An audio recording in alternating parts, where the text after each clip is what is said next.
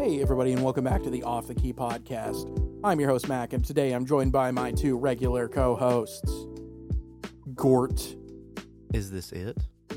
and James. Hello? Welcome to our new series on Off the Key podcast called Deep Dives, where we pick an artist, musician, singer, songwriter, whoever, and we dive into their entire discography. There was a poll on our YouTube channel for a few artists that we wanted to talk about. It was like Fishmans, Led Zeppelin, Jimi Hendrix, uh, MF Doom, and The Strokes. I was very shocked with the results. I don't know about you guys. I did not expect The Strokes to be the number one requested artist from that list. Everyone just wanted to make me happy. That's really what it all comes down to. That's the most important thing. But yes, we did uh, decide that we were going to do two artists. So the second most voted for artist was Fishmans.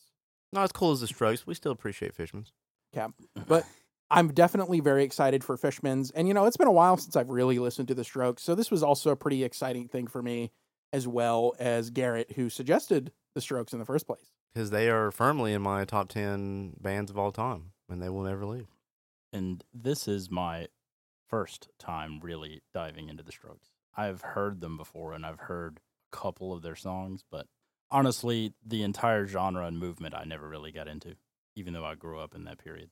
Yeah, this will be interesting for us because we all grew up in that movement, in that period, and kind of witnessed the development and evolution of the alt rock scene in the 2000s. And the Strokes were pretty much the poster boys of the indie rock revival movement, the alt rock movement of the 2000s as well. And it all started with a tiny little debut record called Is This It? 2001. 2000 and freaking one. Well, no, I remember the Strokes growing up. I don't know if you guys remember Fuse, God, yes. that music video channel. Mhm. Oh, On cable. oh, yeah, yeah. Yeah, dude. So Fuse, their music videos would play a lot during the early and mid 2000s on Fuse. And uh, Mhm. my first exposure to the band was actually their single from their second album, Reptilia. I remember seeing the music video on my crappy little CRT TV in my bedroom in like 2004. I think we should definitely get into the history of the band to kind of understand the evolution and how they got here in the first place. So we're going to start with a little bit of a historical dive. The Strokes were incredibly influential in the 2000s and even arguably today. Is This It was a pivotal moment in the development of indie rock during that time. It was pretty much what opened the floodgates to the explosion of those music movements in the 2000s. So, if you're wondering, the Strokes are a New York City based rock band formed in 1998 consisting of Julian Casablancas as the lead singer and lead songwriter, Nick Valensi and Albert Hammond on guitars, bassist Nikolai Fraiture, and drummer Fabrizio Moretti.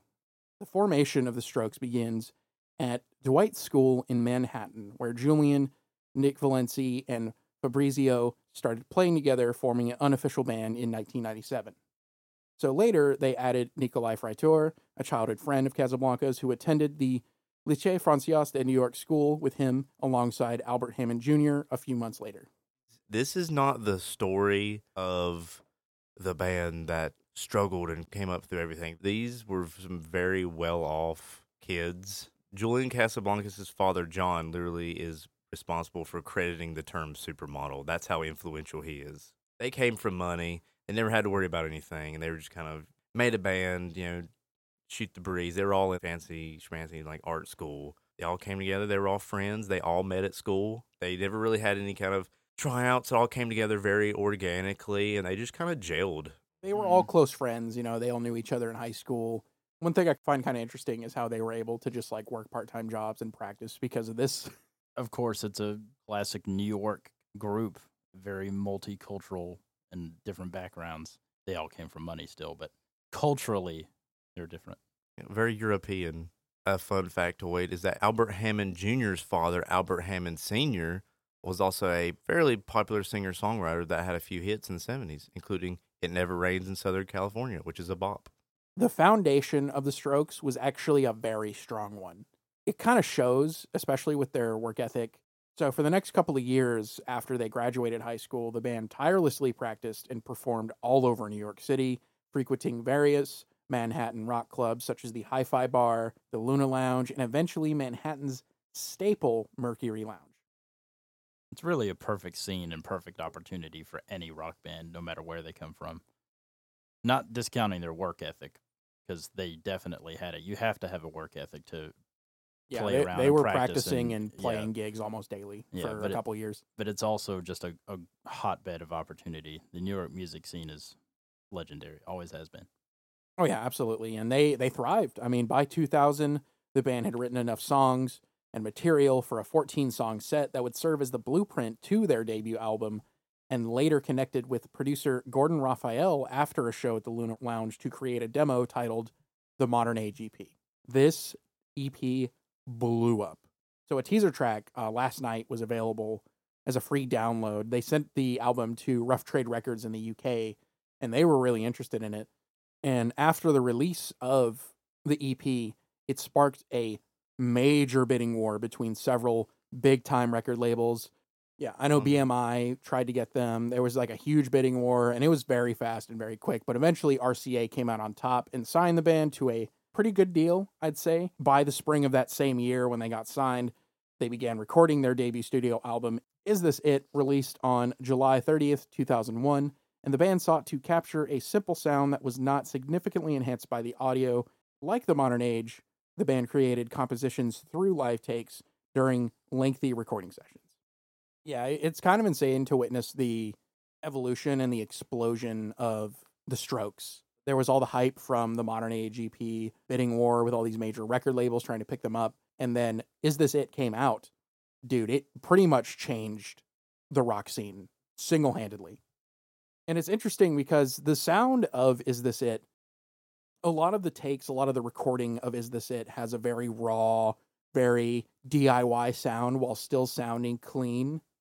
Well, there's there's a few things that that trends that they kind of went away from that were very prevalent in the '90s. One, they they're getting away from that hard rock grunt. They're softening up. They're not doing as heavy distortion. It's lighter. There's more, I guess, kind of like a more like it's not as heavy. The rhythms are a little bit more danceable. Yeah, very they're not poppy. quite as yeah. They're very poppy.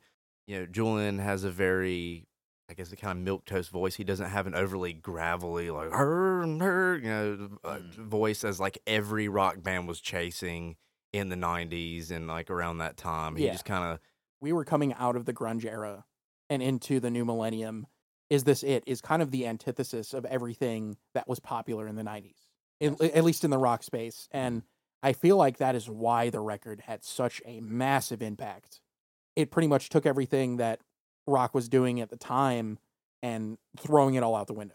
When I was reading about the Strokes and their history, I was getting parallels to Van Halen in the 80s because Van Halen, you know, they were this big bar band.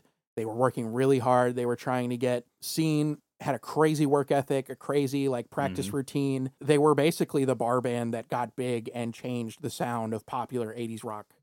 And everyone tried to copy them, you know. Mhm. There were so many Van Halen copycats and copyists. The Strokes, their evolution could say. mirrors it. indeed. Although I will say that the Strokes copycats are a whole lot better than the Van Halen copycats because no one has the really the technicality nor the creativity to rival Eddie Van Halen, which is Strokes. It's more like their song more like the- creative structure. yeah, the sound, the aesthetic, the the rhythm choices. Yeah, if you try to straight up try to copy Eddie Van Halen, you're gonna look like an ass.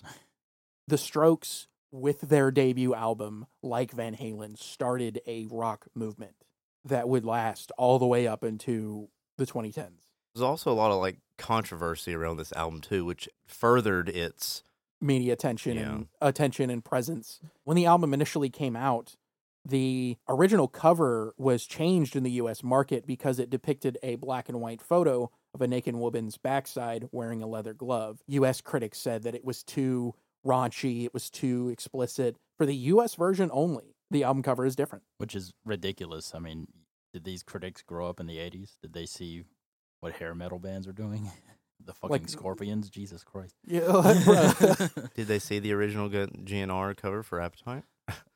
it, it was Yeah. just so hypocritical to me. Like, like when I was looking back at that, I was like, of course. But you know, you got to remember the 2000s. You know, there was a lot of uh, post satanic panic. Yeah. Yeah, there there is another cycle of that for sure. Yeah, definitely in the 2000s with the release of like Pokemon and you know everything goes in cycles. But anyway, On top of that, one of the songs on the original version of Is This It? New York City Cops was removed. It was amended and replaced because of the 9 11 attacks. Now, I mean, I can understand at the time, you know, it was a big tragedy. It's still one of the biggest tragedies that the U.S. has faced today. It, it changed the world, to say the least. They weren't the only ones that had to deal with that. There were other bands too. Dream Theater had that infamous live album where they had New York City on fire or something, and they had to change it. This album had a lot of publicity as well, a lot of controversy, and it just kind of exploded. By the end of the year, the Strokes were the biggest band in the world. Despite the controversy, Is This It reached RIAA platinum status in several countries, along with heaps of critical acclaim. It is widely considered to be a staple record of the 2000s and the album that would single handedly usher in this indie rock movement that we've been talking about. You know, the mainstream success of Is This It would pave the way for other alternative rock acts to succeed during the time period as it showed major labels the commercial viability of the genre. After the Strokes got big, so many bands were getting signed. You know, without This Is It, we wouldn't have Arctic Monkeys, we wouldn't have Franz Ferdinand, we wouldn't have Kings of Leon, we wouldn't have Interpol, we wouldn't have the Libertines, all of these big garage and alt rock movement bands that got big in the 2000s. They have the Strokes, and Is This It to thank? They ushered in a new rock movement. They they created a new cycle of rock music. I think that it should be pointed out too. This was the first era in which rock was no longer the most popular music genre. I mean, you guys maybe could debate this, or maybe not, because y'all are. I would I would say rock rap is starting to lose its popularity at this Yeah. point. Yeah, I can I, wouldn't that. say it's when it's starting to fall down in popularity, and rap is coming up. Yeah, I think that's a better way to put it. You know, we had the beginning of of the bling era in in the 2000s with rap, the introduction of guys like Kanye West and 50 Cent. You know, we had that whole movement going on, and rock was slowly starting to decline. Mhm. So, in a way, the indie movement was one of the last really, really big rock movements in history so far. There- There haven't really been that many major rock movements, big, big, taking the world by storm rock movements since Yeah. the indie boom of the 2000s. Not everything that came from the Strokes was great.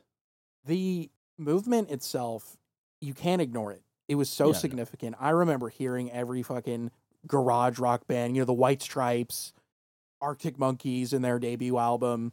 We were there. But with that being said, we should probably go ahead and dive into Is This It? So it's 2001, and we've got a revolutionary record on our hands. How does it hold up? Uh, yeah, so I gotta start with some hyperbole. I gotta start with a hot take, as only I can. This band is right up there with Led Zeppelin as far as like the most creative like riffs from a band. Led Zeppelin would be number one. I think this band is number two as far as making good riffs. Even in their songs that aren't good, there's still good riffs in it. Whether it be and sometimes three of them at once. The bass player's always making good stuff. As far as like making memorable like guitar riffs and licks, this is the best modern band to make riffs since I've been alive, like mid '90s onward. It just starts out great, and it, and it doesn't stop. There's a great riff in every single song on this album. Yeah, uh, one thing I want to note right away, and what every freaking critic and person who reviewed this album talked about, and I, I do think it is significant because it would kind of define the sound of this movement, is the interplay between the two guitarists on the rhythm section. For most of the album, they're playing two different chord progressions, kind of alternating beats, and that creates a really like bouncy but dissonant groove. Well, it's not only that; it's that dichotomy is also because both guitarists are playing a different sounding guitar. Albert Hammond is playing a Stratocaster that's very twangy, it's very sharp. So when he's he's making the rhythm sounds, it sounds very choppy. Whereas Nick is playing a hollow body electric that's real creamy. So when he plays his leads, and sometimes they do switch. I mean, they they did switch occasionally, but most of the time Albert will be playing rhythm. Nick will be playing the more lead parts, and he has that really creamy Gibson Les Paul sounding, really Mhm. thick humbucker sounding sound. So that style of the guitar sound in general also made that interplay stick out more. Yeah, and it's similar to how ACDC did it. Malcolm Young, he typically played a larger, like creamier sounding hollow body, while of course Angus is on the the SG. SG. Yeah, one of my favorite things about this album is definitely the rhythm section. I like how much emphasis is placed on rhythm in this album, on the bass parts and the guitar parts, taking less a melodic lead approach and more creating that echoey rhythm that defines so much of this album. I love how choppy the riffs are. I love how they did their guitar solos. They almost function as like a bridge in the song, or as like a part of the song. The pretentious wankery that some other people do, it literally they play it the same way every time, and it fits like it's a part of the song. Like it's taking you from the the first half of the song, the later part of the song. Like they're taking you to the ending. All of this is complemented by a very raw and gritty sound. It's raw and it's gritty, but it doesn't sound bad, and it still has a pop appeal, Mm-hmm. which I think is impressive. Like I really like that they emphasized playing most of these songs as just a recording session or a jam session, and going from there. The drums, at least on the first track, they sound very electronic. The hi hat and snare, and maybe the bass drum. It's it sounds like an electronic kit is being played. If not, then it's like a drum machine. It does feel like the Strokes really teeter on that electronic drum and live drum. Yeah, they did both throughout the album. Definitely on the first track, I know for sure. It, it basically opens with a simple riff and the rhythm, and you can definitely hear that hi hat, and that is that the hi hat is, is it's very electronic. electronic. yeah. yes.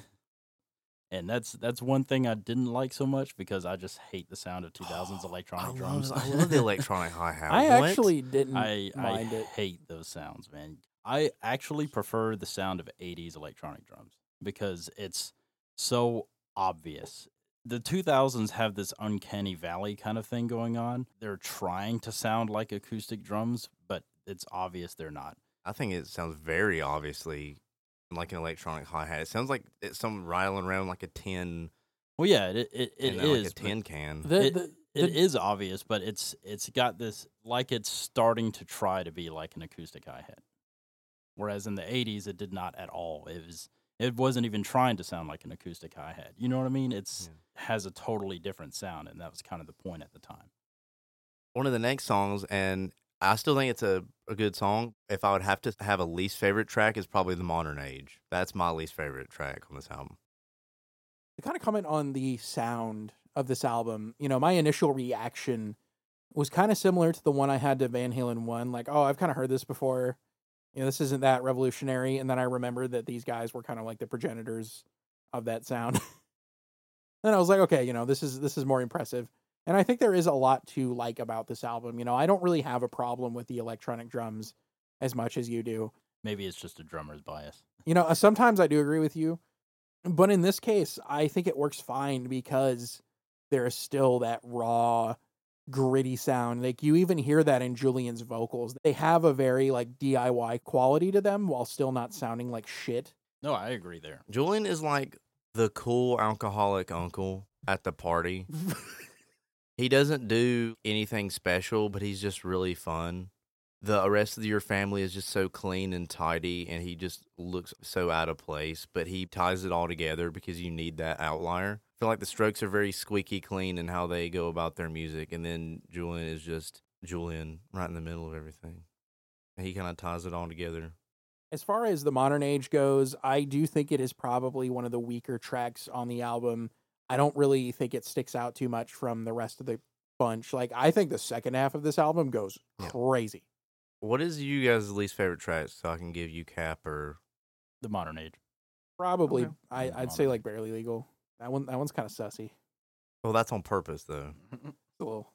I, I was listening to it and I, I mean, that's that's like I had saying an eyebrow raise. that that's like saying that you're like, oh man, I don't know what they were thinking when they made that song "Little Girls" by Oingo Boingo. I'm like, that's kind of the point. I guess may, maybe I missed the point a little bit, but on first listen, I was like, "This is sus." No, that's no. It's uh, no. It's the subject in question is a shithead. That's that's that is definitely the point. Yeah. that that was not lost on Julian at all. It's it's kind of like the Police's song uh, "Don't Stand So Close to Me." Yeah. So, in terms of instrumentals. I don't think there's a whole lot of quality variation mhm. on this album. I think it's a pretty pretty well paced and consistent listening experience throughout. Yeah. There were moments that I didn't care for as much. Like I do agree that the modern age maybe wasn't a great track.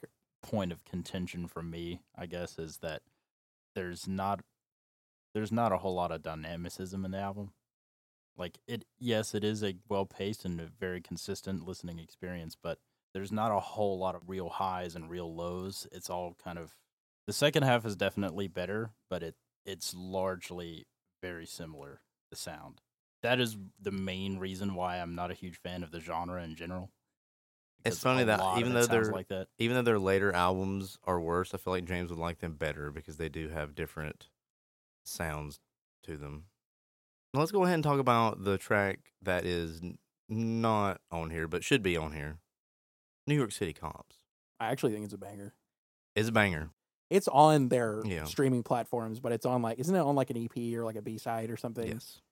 Julian kind of carries that song. I mean, it's got a good riff. Even though it's pretty simple, it's got a good riff. Julian just kind of carries it with his yelling and then his random comments and It's, stuff. very, it's a very politically charged song. Yes, that Julian just has this thing where sometimes he'll just stop or he'll say something and it just cuts off. It breaks the meter of what he's saying. He's like, "Oh no, I didn't really mean that," and then like it'll stop and then it'll go, or like he'll just say a question and then it'll break, and it's very herky jerky. And that's kind of the way he how he is on this song until the chorus, and then you get the solo, and then he just yells. I like the line. Uh, they dress like Romans, but they act like Turks. Very, very nice. Yeah, line. that- that- would make me laugh. that. He'll make observations on things, especially like negative things, and then he'll just have this general thought like, you know, oh well, things are going by so fast. Well, yeah, what can I do? And then on to the next one. Kind of has that general mindset, kind of like how like alone together, take it or leave it, or it is, and then a little bit of is this it? Is this all there is to do? You know, like, like the album title is kind of it's a little sarcastic, it's a little spiteful. and that's that's how a lot of this record is. He's mentioning all of these things, and the city moves so fast, and so does life that sometimes you don't really get to deal with it before you have to move on to the next thing. Yeah, and I think that's kind of a neat parallel that Julian makes on this album. You know, I will credit him as a pretty creative and interesting songwriter. I really like that parallel between the life of New York City and, you know, life in general, growing up, how fast life moves. Because, you know, what is New York? The Big Apple. It's one of the fastest, busiest cities in the world. And growing up in that space, I imagine you get used to just going at 100 all the time, always like being busy, you know, the hustle and bustle. Like it, it makes sense. Like, and, and I think that's reflected really well thematically in this record. And there's a whole lot of Julian just not caring. There's just lines where he's like, "Yeah, I'll try, but you know, hard to explain." Or there that line, uh, in someday, you know, my ex says that I'm lacking in depth. Shit, I'll try my best. Like, it's just- they're just very just like, nah, don't care. Like, don't care. a lot of lines. a, a very apathetic attitude. Yeah, he's he's kind of got a little bit of that cool guy attitude. yeah.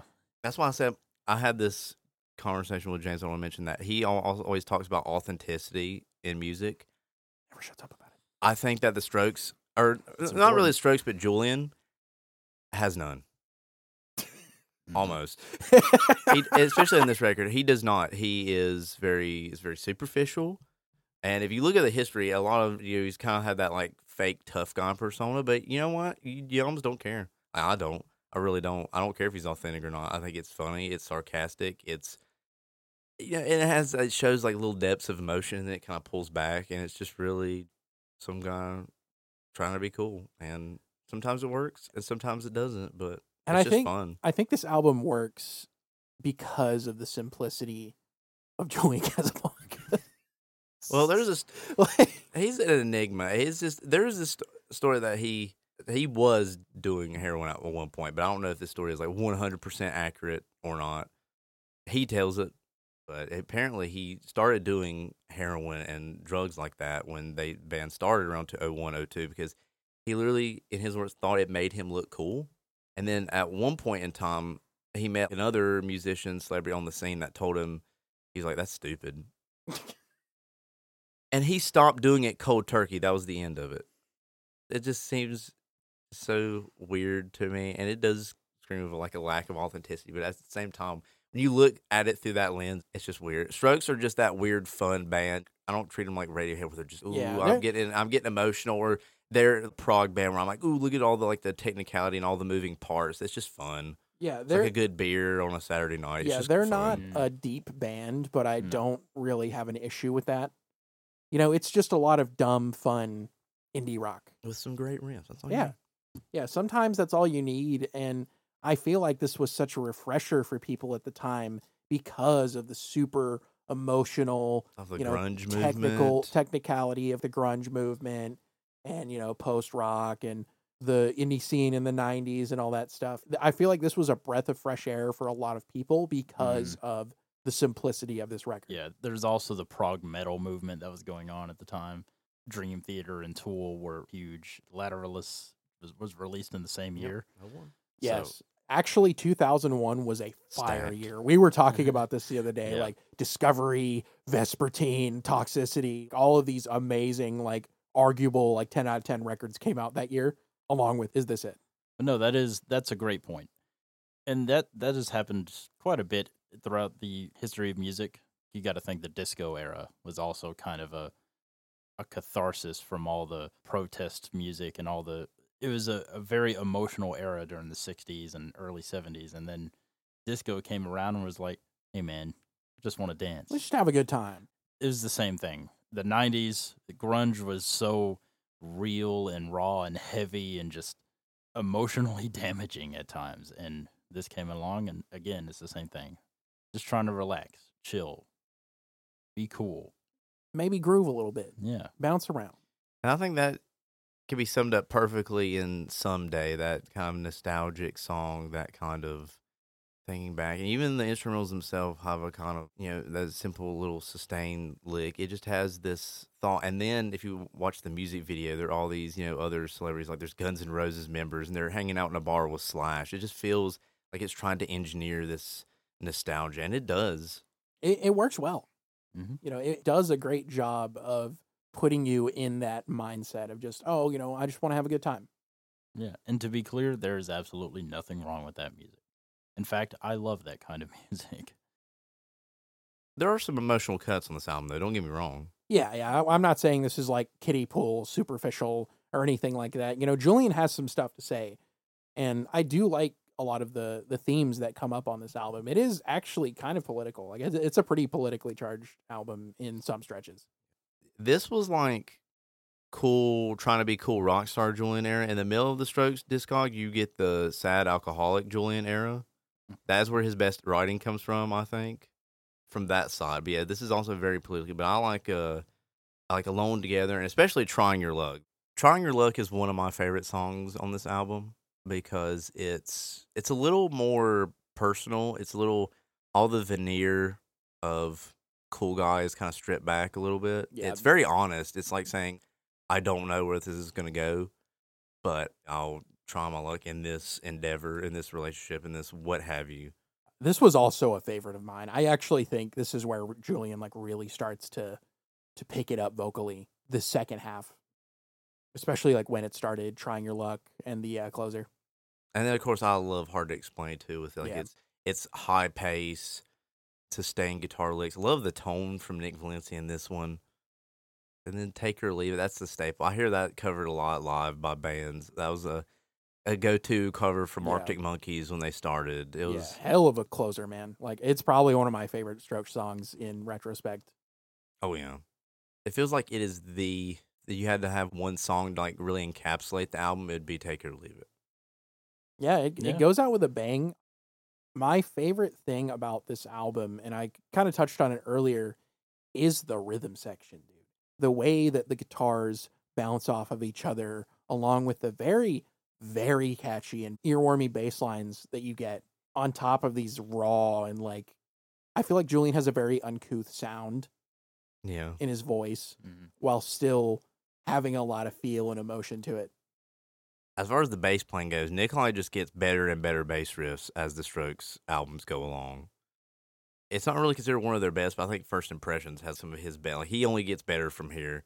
Although the drums are actually probably, if I had to pick like a least favorite part of the band, it'd probably be Fabrizio. Yeah. because sometimes I like the electronic drums because I mean I'm a big fan of Julian's project The Voidz, which got even more into the dance element. I, that is essentially just dance rock mm-hmm. because the drums are they don't even try to be live half the time on the albums. They're like all very very electronic, but sometimes I like that.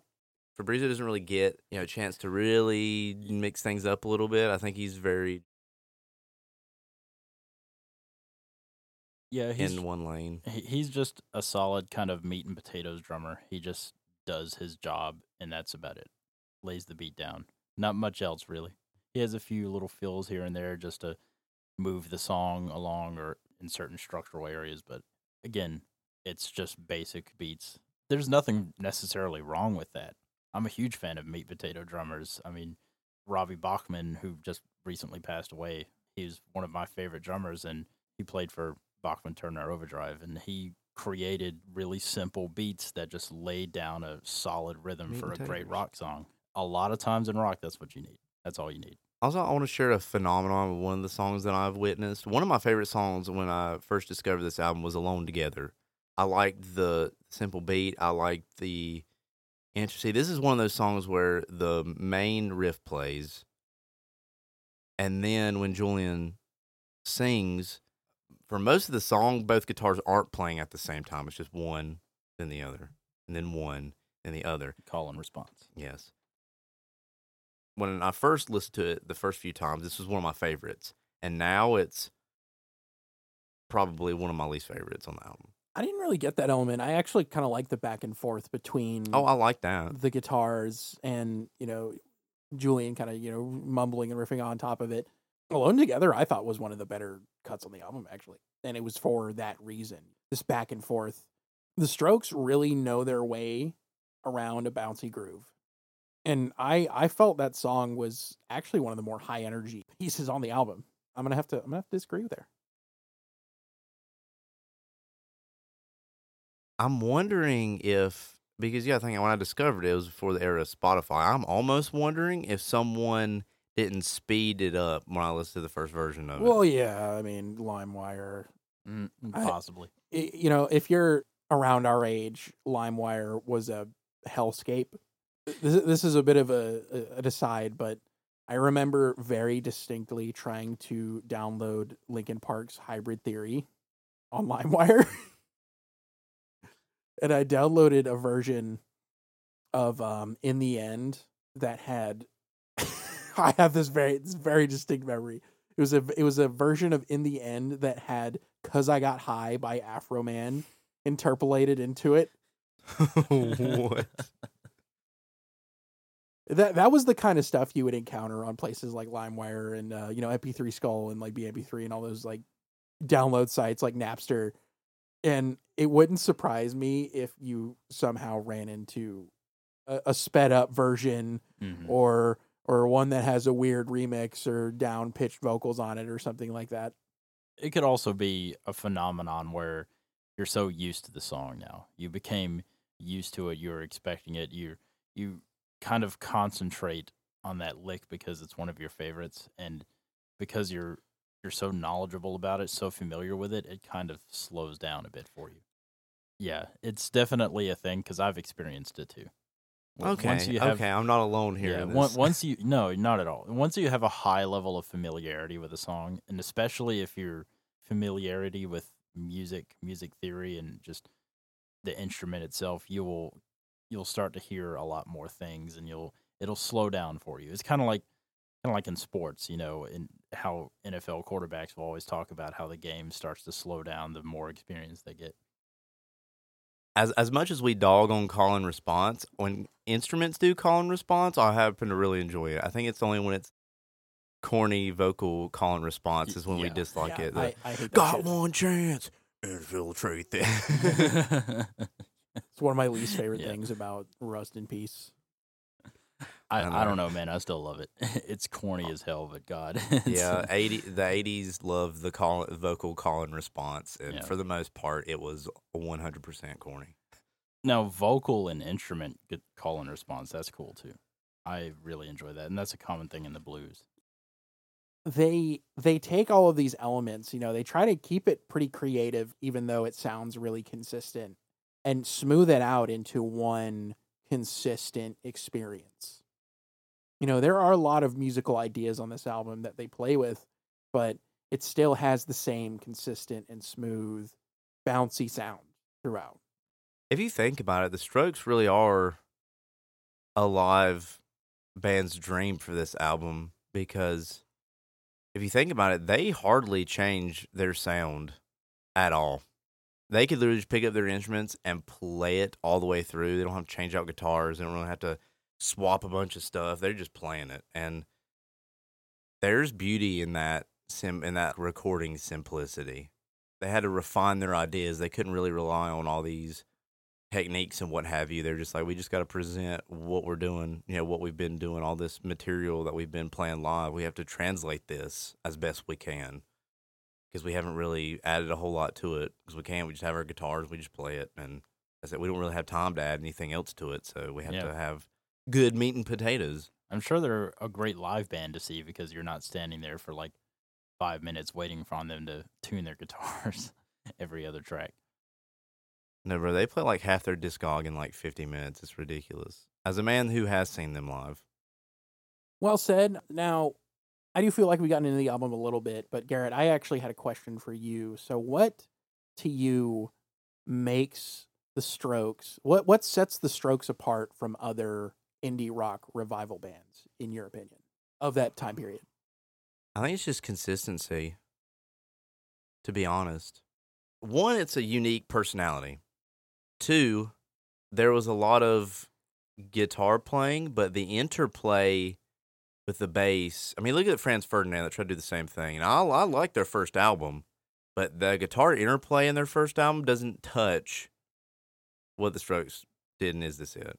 Even though it's simple, it's you have guitars doing it and the bass is doing it. Like no one is doing anything that doesn't sound cool.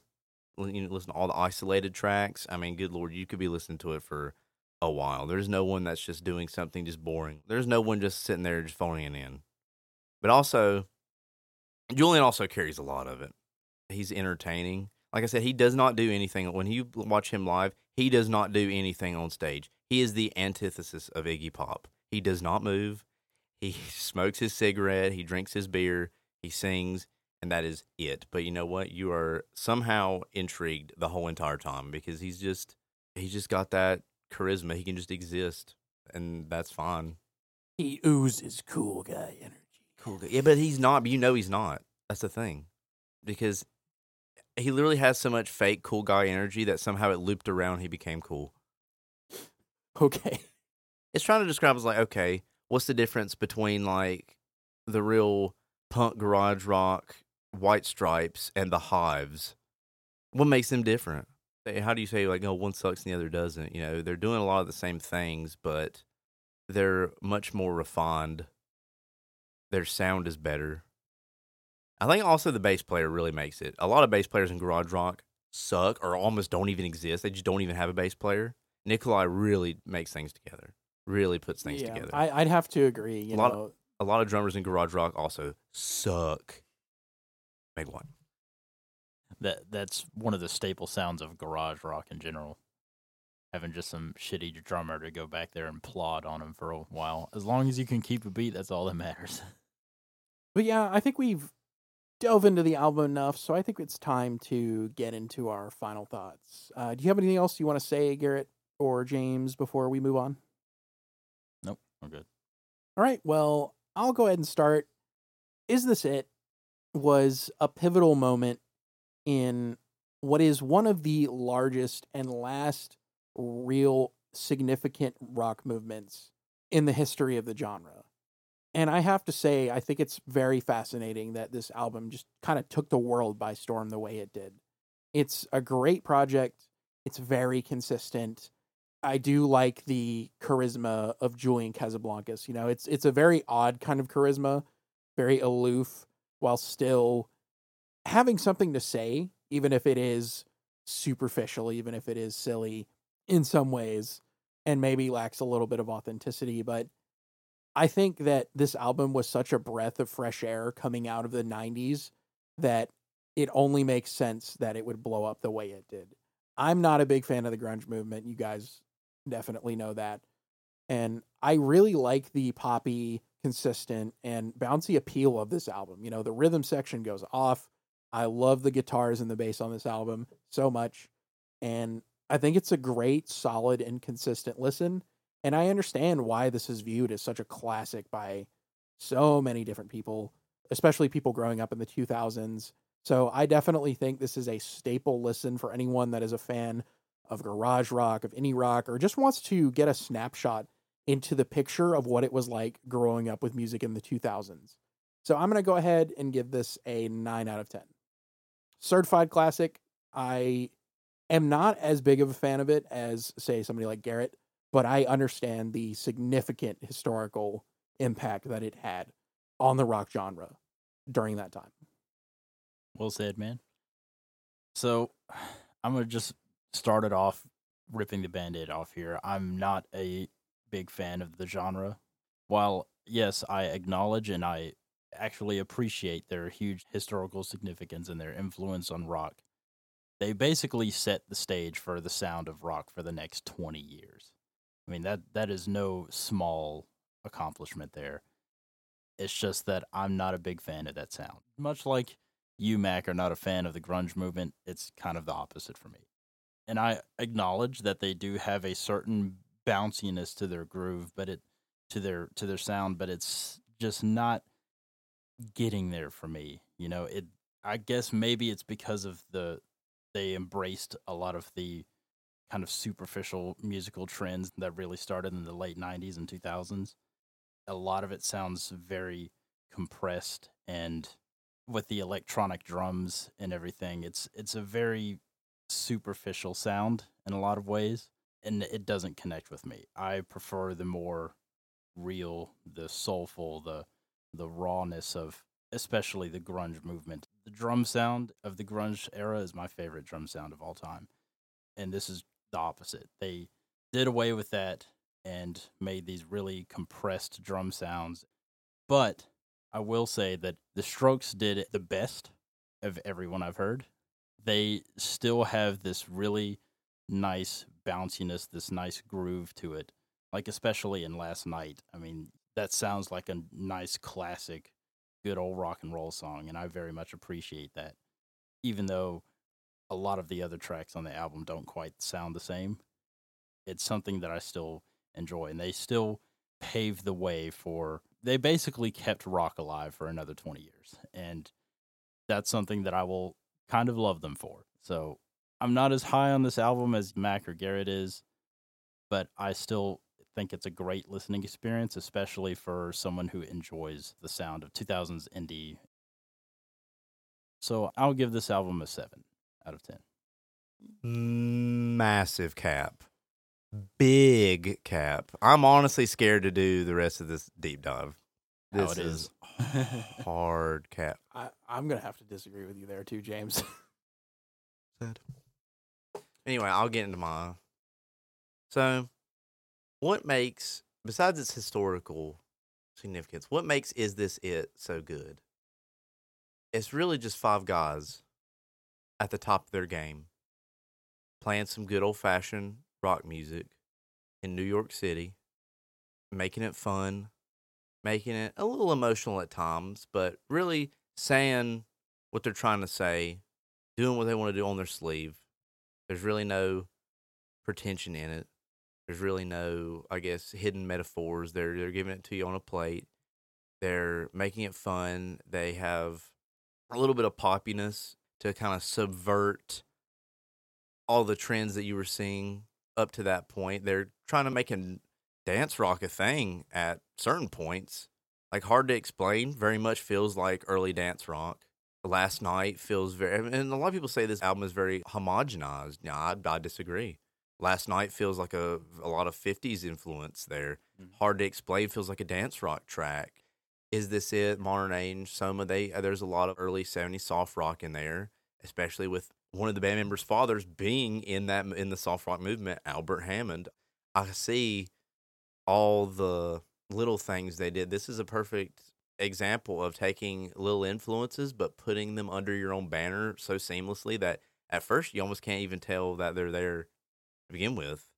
And like I said, the Strokes are just one of the riffiest albums of all time. I mean, every guitar part is interesting.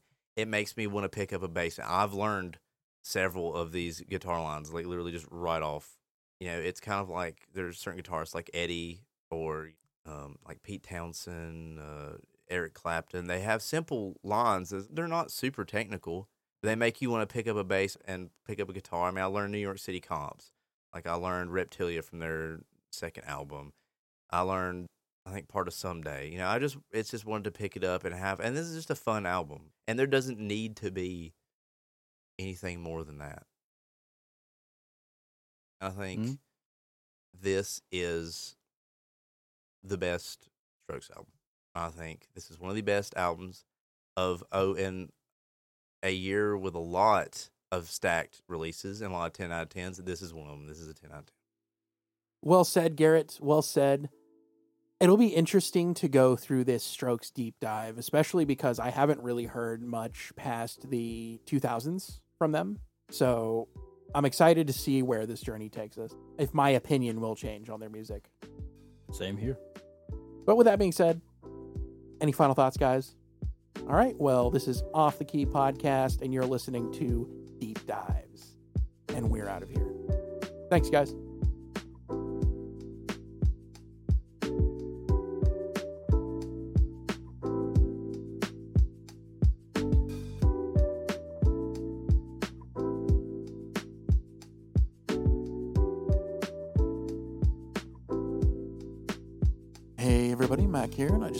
Shout out to Lukrembo for the intro and outro music. Also, check out our link tree for where to follow us. We are on Instagram and Facebook and a variety of streaming platforms. And if you could give us a sub or a listen, or even a follow, it'd be greatly appreciated. Thanks, guys. See you later.